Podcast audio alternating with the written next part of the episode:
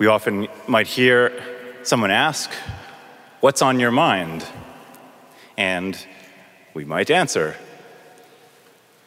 What do I have to do next? What task do I have to complete next?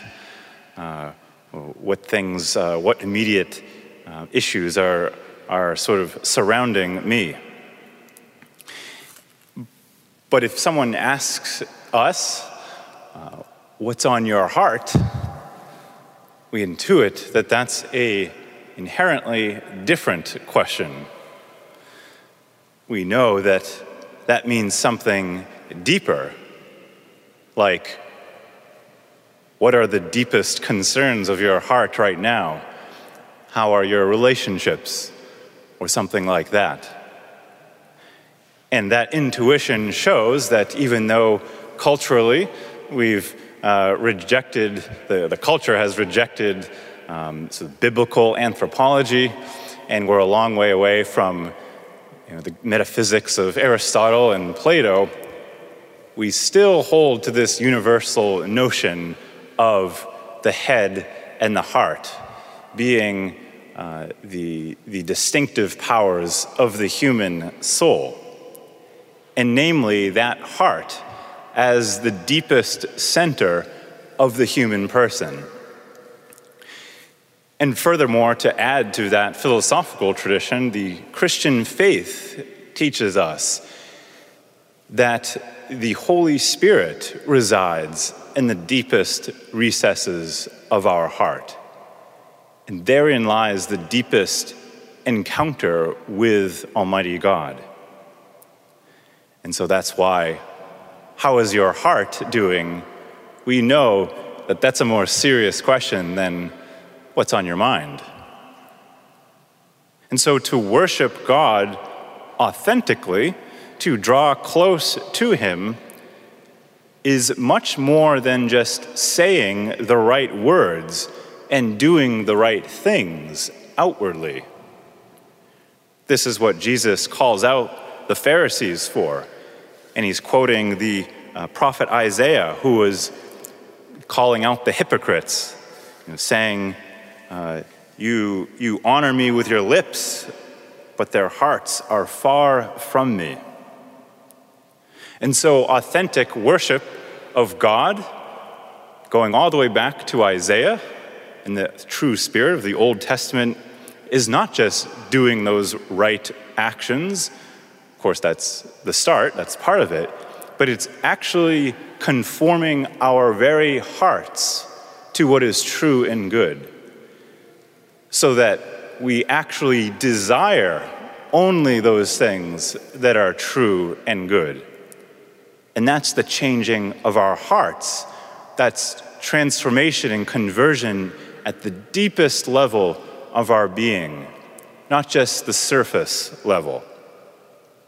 And that conforming and transformation of our hearts, therein lies authentic freedom, properly understood.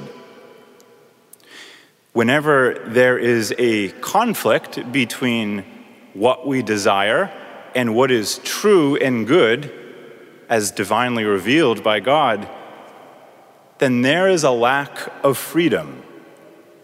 Lack of freedom is anywhere where there is inner conflict or disharmony between any part of our person our mind, our intellect, our heart and will, feelings and desires, and our bodies themselves, and what our body reveals, and the outward actions that we do through our body. Freedom means total harmony and integration of all those things. And that's really what peace is ultimately for us. So, healing those areas of interior conflict and disunity, therefore, means inviting Christ into the deepest part of our heart. And so, therein lies the, the second stage of conversion, we might say. Not just trying to overcome our will, our bad inclinations to do the right thing, not just sort of gritting our teeth and, and doing the right thing anyway, but inviting Jesus Christ deep within us so that we can actually desire only what is true and good and beautiful. We all know that there are plenty of difficult teachings in the Catholic faith, especially with regards to the moral life and just all of the things that we are called to do and to not do.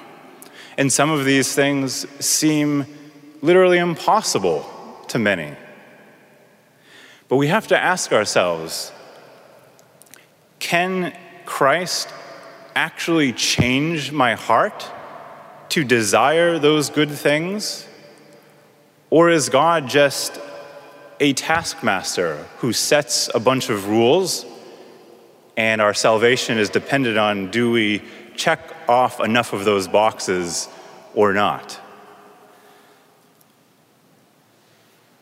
Can Jesus Christ touch me at the innermost depth of my being?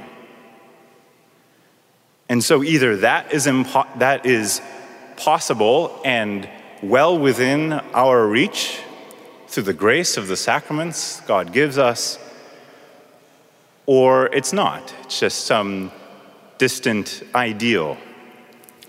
I don't know about you, but I prefer the first because I don't need more rules to follow.